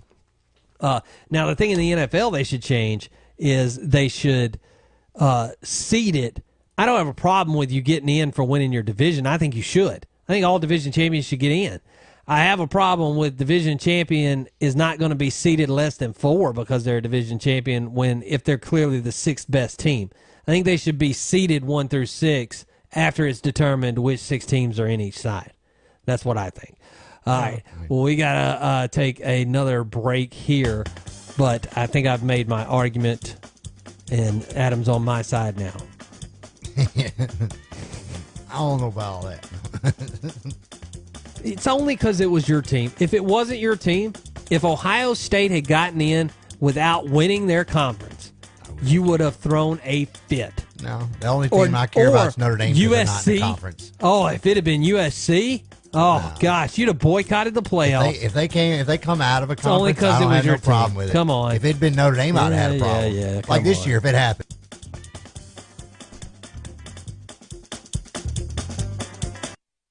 At Tipton Farmers Co-op Car Care, we pay very close attention to details. One of the things we do when we change your oil and service your vehicle is vacuum the front floorboard area and wash and clean your windshield. This is one example of the small things we can do to make it easier for you. During a routine service, we also check all tire pressure and check all fluid levels. If there's anything that needs attention, we inform you of that before you leave. We are open to serve Monday through Friday 7 a.m. until 5:30 p.m. and Saturday 7 a.m. until noon. We are located on Highway 51 South in Covington. Come by and see us today or give us a call at 476-4936. Hi, I'm Dole Sanders with Sandstorm IT, the premier provider of computer services in West Tennessee since 1993. Are you a business owner or responsible for the operation of your office? If so, we want to be your business partner for all of your computer, server, internet, or software needs. We're a local company that provides professional website design too. Got viruses, spam, computer slow? You've probably called us before but didn't realize it. Formerly known as TCPC, we've changed our name and now offer a complete range of services including cloud backup, disaster recovery, email hosting, phone systems, and everything else related to the technology needs of operating your business. Don't know what you need? We can help there too, with one of our free assessments to help you decide what best meets your needs. We will help you find and implement the right products and solutions, and then we're always here to support you, just a phone call or email away. To find out how we can help, call us today at 901 475 0275. Sandstorm IT, your on demand IT department. Partly to mostly cloudy this afternoon, high temperatures nearing 80, south winds may be gusting on occasion. And tomorrow, rain is going to be likely from our approaching cold front. It'll arrive later in the afternoon and the evening, with many locations seeing between 1 and 3 inches of rain. If you want potential customers to hear your advertising message, put it right here with this weather forecast. Call Sam at 901 831 4073. I'm News Channel 3's Todd Demers. US 51 Country Community Calendar. If your church, civic group, or nonprofit organization has an event coming up or important information that you would like to share on the community calendar, we'd love to hear from you. Send the details to Public Service Director in care of US 51 Country, 101 WKBL Drive, Covington, Tennessee 38019, or visit the website us51country.com and click on Calendar to post your information.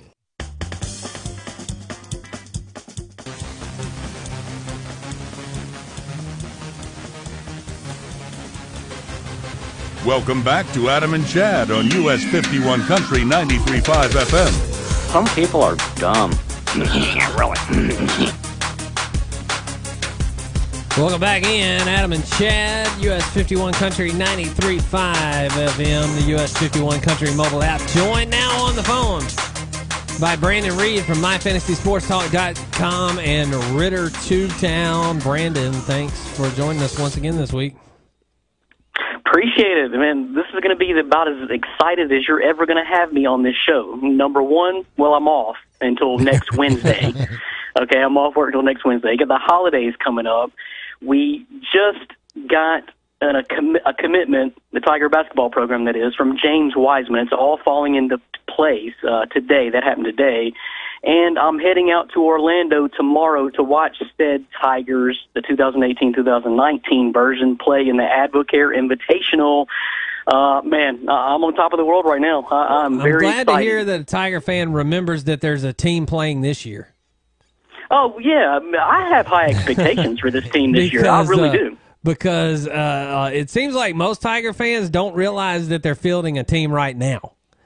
Well, the thing about it is, next year is magical. They know they have at least two one and donors on their squad. Um, you know, and so next year is going to be one of those magical years, like when we had D Rose in 2008. If you look back at what happened in 2008, it was I, I'm not going to say all because we had a lot of things that uh, fall, fall uh, fell into place with Calipari and his recruiting class and all those guys from that Lower Bur- um, uh, Massachusetts prep school. Um, so those guys have been used to playing e- with each other. But we had a superstar, a future NBA MVP on our team. Right, yeah. I think he won the MVP. What, like two, three years later? I You think know, it he was, was the youngest his. ever. Uh, yeah, I think it was his second year. He won the MVP. He was rookie of the year his first year, and I think he won MVP his second year.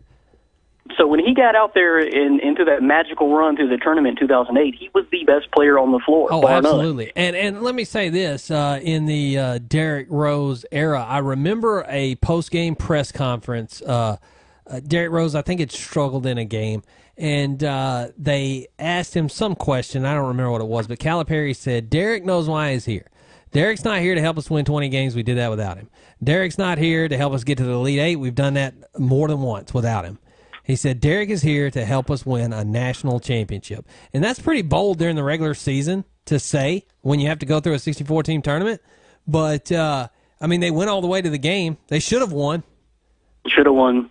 Uh, you know, and honestly, and I'm not one of these Memphis guys that bashes on Calipari. I understand he took a Kentucky job. I mean, it's a huge Yeah. job. It's like Duke, North Carolina. I'm not going to bash on. I'm thankful that Calipari landed in Memphis, ever landed in That's Memphis, and brought the program back to where Okay, to where but that's not. Let me clarify though. That's not the problem that Memphis fans have a problem with Calipari. That's not the problem they have. They don't have the problem with him taking the Kentucky job. They have the problem with him uh, skipping town, knowing the NCAA was about to come take away our Final Four.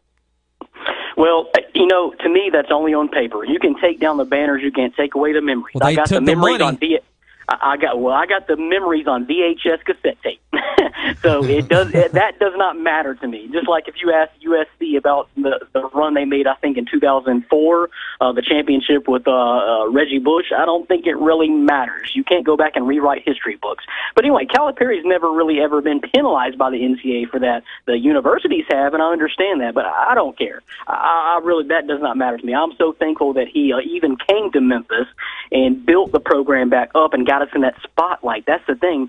Josh Pastner owes all his credibility and all his success to John Calipari, not only for having him on staff, but also putting that spotlight. Because don't do not think for a second that kids are not watching that. When you see Memphis and that swagger of Memphis and the making these tournament runs and these Elite Eight and this Final Four and this championship game, kids see that. That's why they sign with a university. Do it a- really doesn't matter about the coach. Do a little search over there, Adam. Find out if Brandon's related to Calipari or something. hey, hey, right. Anyway, I'm not. I'm not. I'm just. I'm saying I'm not here I'm. I'm not going to be one of those guys that ever bashes on Calipari. But uh, the future is here, and Penny Hardaway has already solidified that future. And I think next year is magical. Though, although you know, going back to what you were saying, Chad, I'm not. I'm not for you know, uh, you know, bypassing this season or fast forwarding at all because I think we do have a chance to make the tournament. Number one, because our conference is going to be now. down.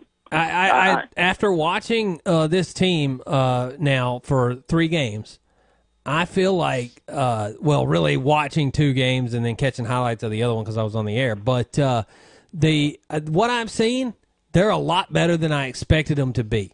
They're coming together. They came together quick. They all play together well. I didn't expect everybody to be able to adapt uh, to Penny that quickly. The people that were here before, but everything is gelling. They look great. They held their own against LSU. I didn't think that would happen, and then they gutted out that double overtime win against Yale. Uh, the team looks really good this year, and I didn't think at the beginning of the year I thought the NIT would be a good year. Uh, now I think they have a shot at the NCAA tournament. Well, I do because, like I was saying, the conference is going to be down. Wichita State is not the Wichita State y'all are going to be used to. Okay, That's they've clear. already lo- they've already got upset Yeah. uh, once or twice. Um, so the conference is not going to be uh, that strong, even compared to what it has been. Uh, so Memphis is going to have a chance in there, and I think it's going to make Hardaway's job a little bit easier this year because of the guys he has, what's left over from the Tubby era, and with the backcourt he has now, and Alex Lomax and Tyler Harris. It's going to be one of those teams where you don't have to really think. You go out there, play hard defense, press, run up and down, and score the basketball. There's not a whole lot of thinking and half court sets involved in that. So this year we're going to be fine. And and you're talking about Chad just through three games. When these guys finally get some college experience under their belt and start banging around with some different teams, which this Advocare Invitational is really going to help that. Uh, they're going to gain experience quickly because they're that good. Uh, and they're Memphis, and it's just it's just a team that the whole city is going to be able to rally around before you know ahead of that magical season that we're going to have next year, and hopefully make big things happen. But uh, I, I'm I'm excited to see this team uh, play in the Advocare Invitational and just through the whole season. And like you said, it's only been three games, but I mean, I've watched basketball for a long time, and I I I, uh, I like to think of myself as fairly intelligent when it comes to being able to evaluate a basketball team. And uh, I'm telling you, this is a good team. They've already gelled. I thought it would take them ten to twelve games to get to the point they're at now, and so I'm I'm impressed, and I've been impressed with the. To to me, the the players are smart on the floor. They're do, they're fouling smart which is a big thing. I think uh, basketball IQ, knowing when to foul, is huge. And well, I've never, I've probably never been more impressed or satisfied or happy with a nine-point loss on the road than I was with that LSU game because Yeah. they got some. Ta- LSU has some talent, Well- and that was not an easy environment. It was a true road game, and those guys punched back. And Our felt- Tigers punched back several times. I felt like too that the and this is where I'm impressed with Penny as a coach already is I felt like Penny kept LSU from running away with that game with his coaching. Oh, right, and the timeout. the, the well placed timeouts at the right time. the Yep. well placed Yep. timeouts is what kept LSU from winning that game by 20. And, And a point, uh, I, and a point I failed to make when we were talking about Calipari in the championship game is I truly believe, okay, Calipari got the guys there. He got Derrick Rose there, but uh, in the final, whatever that was, 90 seconds, he blew it as a coach. I think he blew the blew it. entire game as a coach, and I'll tell you why. Because he didn't substitute, and all year long Yeah, he he had been whole game. regularly substituting the guys on the bench in, and he only subbed one guy, I think, in the entire game. And Derrick Rose played the entire game, never came out for a breather. Now I know, I remember that uh, Andre Allen uh, was uh, was it Andre Allen? Or am I remembering that? Not, I- yeah, yeah, it was Andre Allen, right? That uh, passed the did, didn't pass the drug test, and so he couldn't play. And he would have been the one who spelled Derrick Rose. Uh, and I feel like that made a huge difference too. But I feel like the lack of substitutions for breathers, on top of the uh, foul situation at the end, when I'm screaming at the TV to foul the guy. Yeah, Uh, you, you you can't know. you can't lose a nine point lead with a minute and a half to go in the national championship game. You just I, can't. I mean, yeah, that's basically yeah, that's right. And somebody else that's not going to get, I know they won't give any credit to, or I feel like it's kind of due to him, and I know most of them might even disagree with me, is Tubby set Memphis up to be in this situation, even with, you know, it's it's helped with uh, with the players being ready. They're smarter than they were. He's got them ready. And the schedule. You can tell the schedule this year is Tub. That's Tubby. Well, and the thing, also the thing about Tubby is I'm not going to bash on him again because I am so thankful Penny Hardaway is here. I think he's the future. This is his job for the next 20, 25 years if he wants it. But Tubby was not going to recruit or bring in um, uh, dumb guys. Can I just say that? You know, Yeah, or, or right, not right. committed guys. You know, uh, and you know that's kind of why he got rid of some of the guys he did without mentioning names. Took out the he took out the garbage and then transitioned into he made the transition for Penny very. I mean, Penny's a good coach. We know he's going to do well, but he taught those guys. Tubby taught those guys so much in two years. I, you know, we lost can the best see. X's and O's coaches we've ever had for Yeah. sure. But uh, I understand. Now I and this is where always. I always thought that Tubby, and I was, I, I always thought that Penny would succeed Tubby, uh, and because I thought that Tubby that was only going to be here about four or five years anyway, uh, no matter what happened. But uh, uh, you know, I didn't like the way it went down. But yeah, I got nothing bad to say about Tubby, but I got nothing bad to say about Penny either because uh, I, I always thought that he would be the future coach. and we're going to know what we got really soon because Although, December if fifteenth I was is going to tell you everything you need. If I was him, uh, uh, after the recruiting of James Wiseman today and the uh, reaction of the fan base, I'd just retire because nobody's going to ever love you more than they love you right now. I, I mean, oh, today I've been hearing the crap. You, uh, would have thought because somebody handed him the national you- title. Ask John Calipari; it can turn. I I don't think it's. I don't think it's ever going to turn on Hardaway though. It will. Yeah, the that's what- candle let will me say slowly this. burn out like it did with Finch. But Well, it- but it I, turned I on think, I think Hardaway. That's exactly but what I was gonna think bring up. Hardaway's different. I I think Hardaway's on a, He's he's not that different, different level than that. He's not that different because, and it's hard for us because we weren't we weren't alive when Finch was a player, and and Finch wasn't as big of an NBA player as Penny. I'll, I'll give you that, but Finch was before Penny. Larry Finch was the best player that had ever played at the University of Memphis. He took them to a championship against UCLA, coached by John Wooden, and uh, so and if it hadn't been for uh, Walsh going off, then uh, they they could have won a championship then. Larry Finch was a legend at Memphis. He stayed around long enough that it turned on him. And what? Here's a wild card scenario for you though. What if you talk about it fading away with Penny and all that? Say because of his NF, NBA clout, I keep on saying NFL and all that. Say he goes next year. Wiseman, all of them come in. They make a run. They get to the title, Final Four, something like that. All of a sudden, one of the NBA team comes calling. It's Oh, not going to he's- happen. He's not It's going. not going to happen. I, now that that I don't sure believe that? will happen. Hard, Hardaway will Yeah, never I'm take sure an NBA job.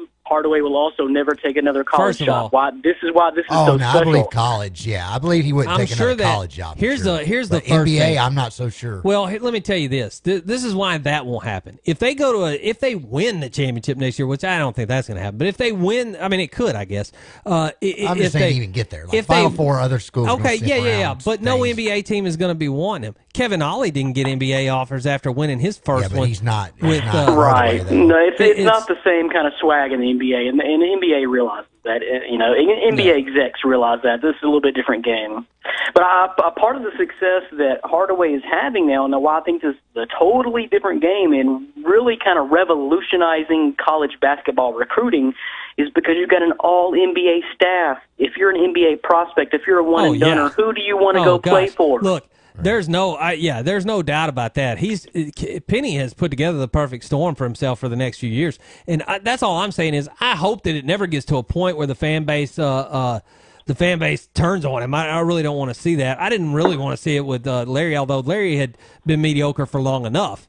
Uh, but uh, uh, you know, I I actually, I absolutely think that he'll be uh, he'll be a great coach, and if he continues on the path that he's on now, I mean, he'll be a legendary coach for the University of Memphis. Whoa! Did you just see that? Uh, they uh, looked like an earthquake, um, but uh, it was just this thing moving.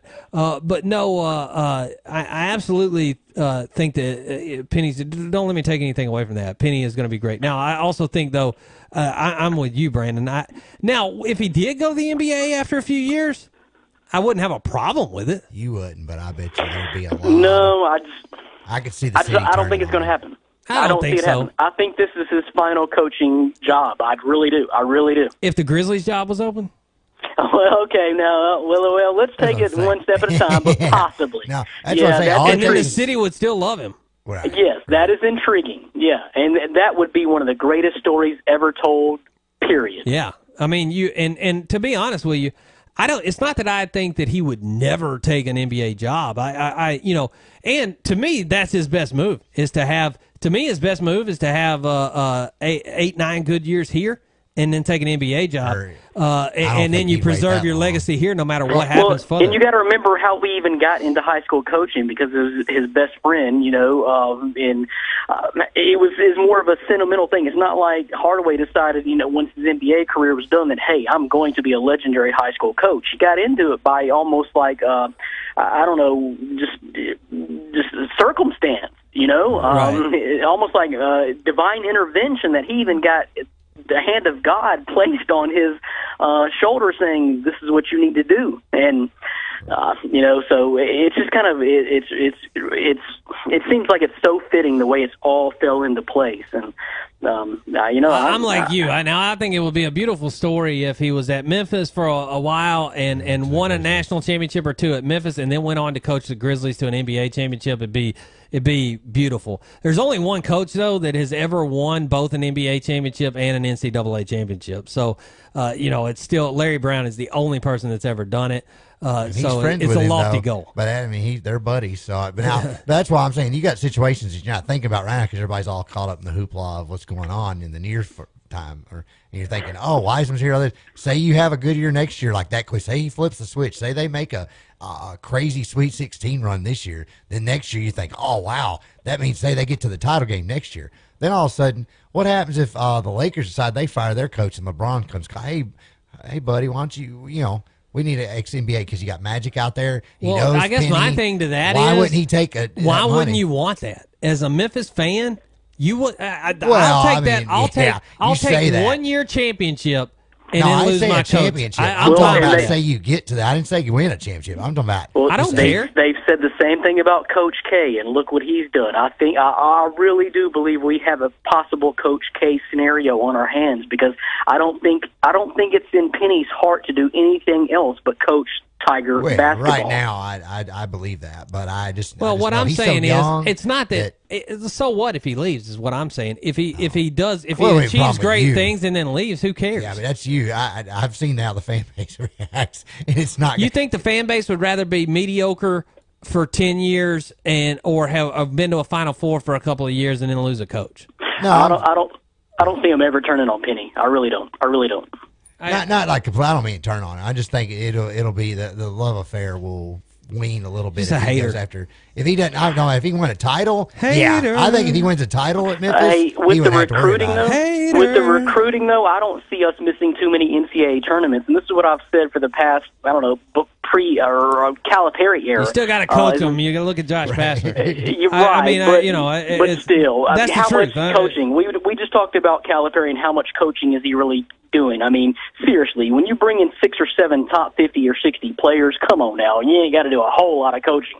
Throw them out there, let them play. you know, though, it's a little- at in the tournament. it's a little discrediting to Calipari to say that because while it seems like he's just giving them a ball and telling them to go to work, uh, you got to get guys who are used to being superstars on, on their own teams to learn how to play with each other and be unselfish. So it, there Well, is coaching my- involved.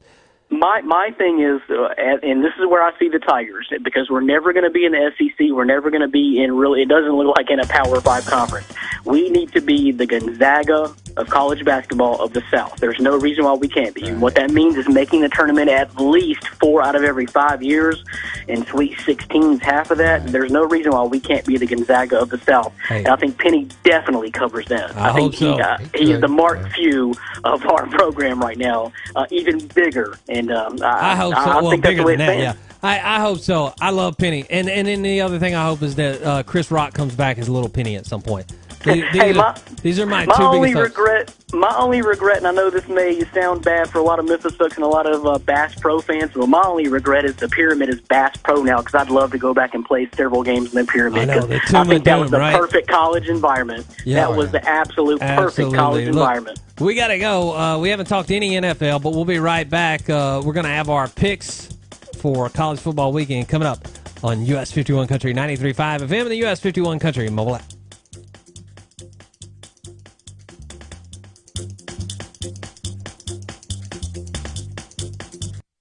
This is Joe Mack with Covington Parks and Recreation. It's basketball season. That means it's Junior Grizzly season here in Covington. If your 5 to 17 year old has never experienced a Junior Grizzly season, they're missing out on a great opportunity. All of our players receive a Junior Grizzlies Nike reversible jersey, one free Memphis Grizzlies home game ticket, and a once in a lifetime Grizzlies home game experience, and a certificate signed by a Grizzlies player. All for only $60. And if you sign them up before November 22nd, it'll only cost you $50. That's right, they get a great youth basketball experience and all those Junior Grizzlies perks for only $50. But hurry, that early bird special only lasts until November 22nd. So if you're ready to give your kids the gift of basketball this holiday season, go to covingtontn.com, click on Parks and Recreation, select Youth Sports to sign them up online or stop by the Sportsplex at 790 Burt Johnston Avenue in Covington. Your Memphis Tigers football team plays a final home game of the season against Houston on Friday, November 23rd. This is Black Friday, and you can't have a game on Black Friday without a great ticket deal. So during the entire week of Thanksgiving, fans can log on to GoTigersGo.com and get $15 tickets or $30 chairback seats. This is also the Tiger Toy Drive game, and we ask all fans to bring a new unwrapped toy to the game in support of some of our less fortunate neighbors. Memphis versus Houston on Black Friday. Get your tickets today and support the Tiger Toy Drive. I've got a great idea. I want to start a business. I need shirts for our next reunion. I want this presentation to look amazing. I need my company logo on my company vehicles. The truth is, if you ever, and I mean ever, need anything printed, then you need to meet the amazing folks at the UPS store in Millington. Almost 100% of all the work is done in house. And trust me, guys, if you want the best print work done in all of Tennessee at prices that will literally blow your mind, get to the UPS store immediately. It's right across from Walmart Supercenter in Millington. Hi, I'm Daniel Rogers, owner of Turning Wrenches Auto Repair. If you're having car trouble, look no further than Turning Wrenches in Covington. Turning Wrenches offers expert repair service with ASE certified technicians and a two-year, 24,000 mile warranty. For major repairs, Turning Wrenches installs the highest quality remanufactured Jasper engines and transmissions. Turning Wrenches also is now a certified Yukon differential parts installer. We are your one-stop shop for automotive repairs, tires with free road hazard, diesel repair, and Jasper engines and transmissions. Turning Wrenches, 7481 Highway 179 in Covington, 901 476 4002. Hey, I'm Phil Ramsey. I'm Blake Shankle. And I'm Jimmy Hicks, and we invite you to join us each and every week for Life Song Radio. Every week, we dive into God's Word. And we study different books, line by line, verse by verse. We invite you to be a part of it each and every week right here on US 51 Country 93.5 FM, airing at 9 a.m. every Sunday morning. It's Life Song Radio.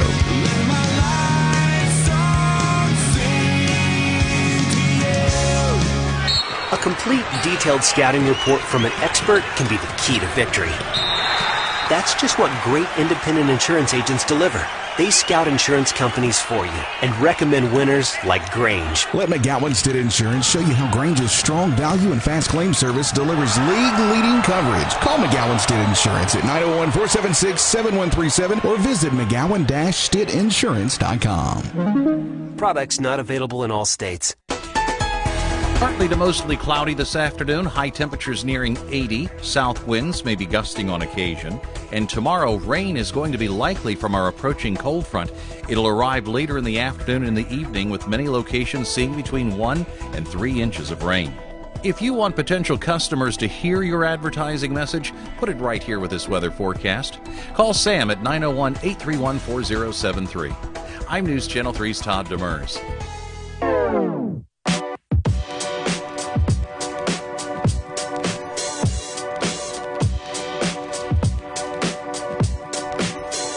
Final segment, Adam and Chad, US 51 Country 93.5 FM, uh, the US 51 Country mobile app.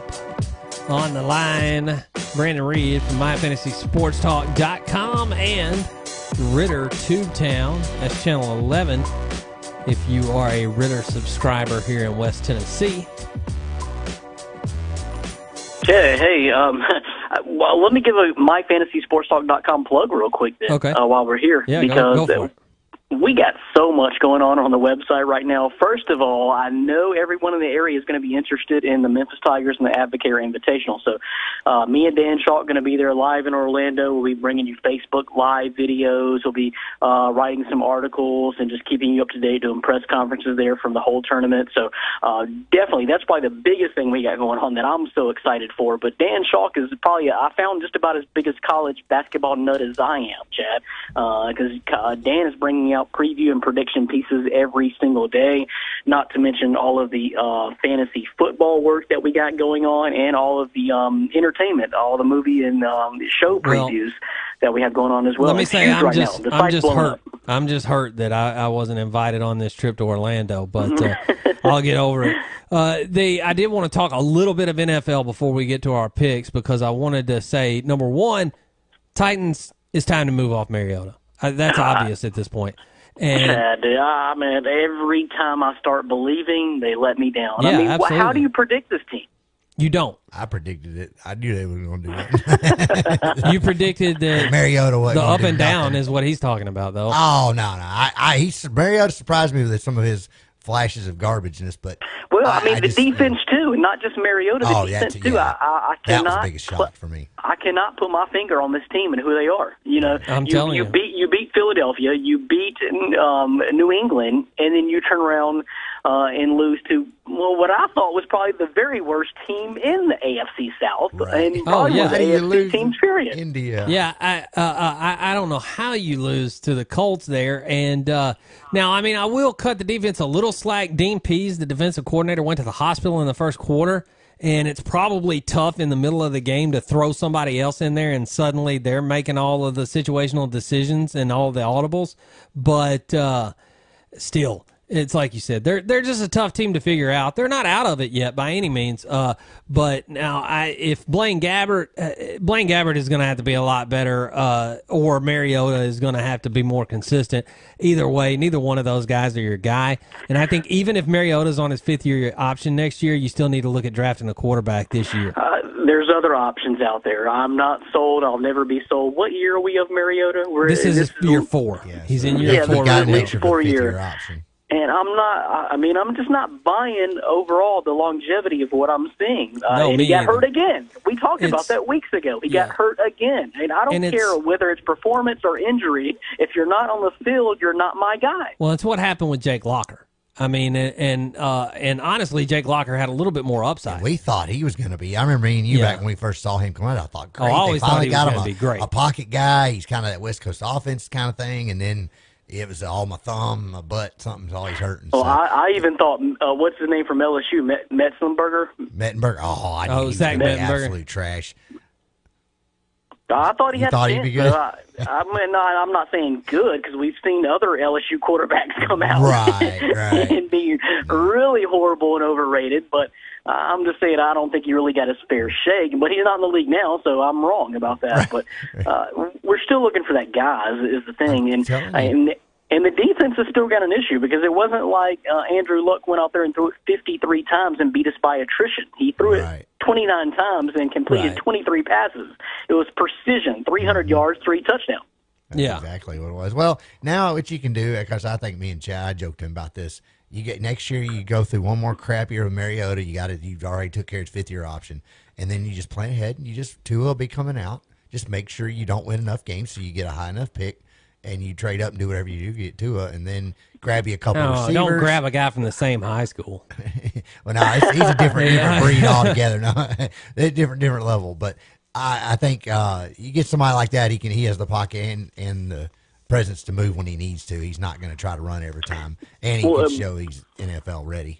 But the thing is, they're not in tank mode. They're kind of like the Grizzlies. You're almost Oh, yeah, winning too much yeah. right, now. You know, I want Zion Williamson. No, what no, are you no. doing? Yeah, yeah, yeah. No, I don't want him to. it- it- yeah, that's the Yeah, other don't thing. tank. First Yeah, of all, no, I don't I don't believe in that. tanking. Yeah. Second of all, uh, I- well, I don't believe it's a good practice. Let me say that. And uh, uh, I, uh, but I'm just saying that there are quarterbacks on the board. Uh, you just should look. I mean, you can get good Oh, yeah. quarterbacks Well, late. kid- the guy from Aaron Rodgers State. fell. Uh, and Aaron Rodgers was a late pick. Drew Brees was a really late pick.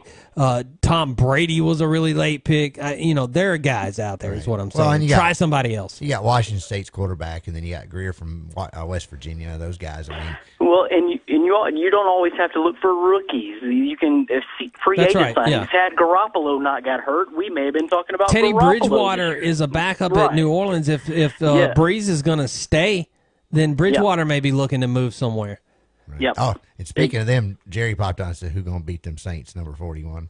Talking about Alvin. Uh, it looks like so- nobody at this point. Man, how about that game last night? know, and then yeah. throw the Saints in there too. But last night was Yeah, epic. oh, I knew that was it was going to be epic. It was That's two such a the other- great game. probably the And two best teams Poor in the league, Mexico City for not having their. Ah, yeah. I mean, why couldn't they just put more conditions, turf on the field? No, I, I saw the field conditions, and Oh, it was at first terrible. I was a little bit upset. Like, come on, let's have Uh, the that's game in what. Yeah, me City too. Yeah, because it would have been a great environment. But I saw the field conditions. yeah. and it Once was I saw, not it, I. I was the same way. When I heard it, I thought, "Oh, what are the players doing now?" And uh, and then when I saw the pictures of the field, I thought, "Oh no, I get it." They Like used I, it for an I avo- would refuse to play there too. they used it for an avocado farm It's in the I, I can't believe that the I can't believe the soccer players are playing there. Oh, It know, is right? insane. Well, and they and they said they've been But- through, they've been several had several concerts there at the at, at, the at stadium the same Az- time, Azteca, yeah, but you're the you're you're it's a turf uh, surface, and you're the NFL. You ain't got enough money to go throw a turf some turf down on that. I mean, I just uh, not at that late stage in the game because of other stadium events. And I mean, but really you know, stadium. who who but- dropped the ball? Who dropped the ball and wasn't paying attention? I mean that that thing didn't get that Well, bad after one an event. Easy, there's an easy fix for this to me. Stop having games across the borders. I am so sick of I don't have a problem with the games. Mexico. The England games I do, but uh, the uh, I don't have a problem with Mexico. My thing is, I don't want to give up a home game. If I'm a, if if I if I'm the Titans, let's just stick to the Titans. If I'm the Titans, I do not want to give up a home game in my stadium, my Nissan Stadium in Nashville, with my rabid fans to go anywhere else. Well, Yeah, and I- that's there's that's a good point. Uh, but I also think that uh, I, I think that the, the NFL is looking at it to test markets for expansion, and I think we can't do that. Mexico can't do that. Mexico They- City makes way more sense than uh, than England, and Canada makes way more sense than England. That is that is true too. Yep, I uh, yeah I agree with that. I agree with that. But I don't want to. I do not want a franchise in London while we're playing multiple games in London each year. Would these be? How, why do the fans even give a crap about who's playing in these games? What was the, what was the the four two London games we've had? The four teams playing in London so far this year. Uh, Jacksonville was one of them. I mean, Tennessee played uh, Tennessee Right. played the Chargers and almost won. Uh, why why do the London fans even care about this these games? I don't know. Uh, They have enough fans to fill the stadium. As I understand it, not much more than that. Uh, but uh, they, they there are a few since the NFL Europe was out there and stuff. There are a few American style football fans out there. That would be a logistical nightmare. Oh, if man. you had To actually- a team Europe. that's actually based do there? not Yeah. do it. Absolutely. Yep. You'd have to put at least two, or it wouldn't Yep. make any sense. Uh, and uh, to me, it makes more sense to try to acquire the CFL and integrate uh, integrate a number of those teams in, and then just do away with some of the uh, you know the lesser market teams. Players already hate Thursday night games. What if you're telling them you have to travel two days early to go overseas? Oh, I know, Yeah. and, and uh, play in what would be your morning. Uh, Yeah. So anyway, uh, we got to get to the picks though because uh, we are running short on time. Adam, these are the best. It is picks is time for college football picks, the final week of the regular season. rivalry week. So all right, we'll have to move these quick so we can get them all. We got uh, Michigan at Ohio State. I got Michigan in this one. I think it'd be close, but I'm get Michigan. Uh, this is a tough one. This is going for it all. Um, man, this is so much determines uh, the playoffs. Um, man, I'm going with Michigan too uh, because uh, first of all, I, I don't I don't really like the pattern that I've seen out of Ohio State. I just don't think they're the stronger team.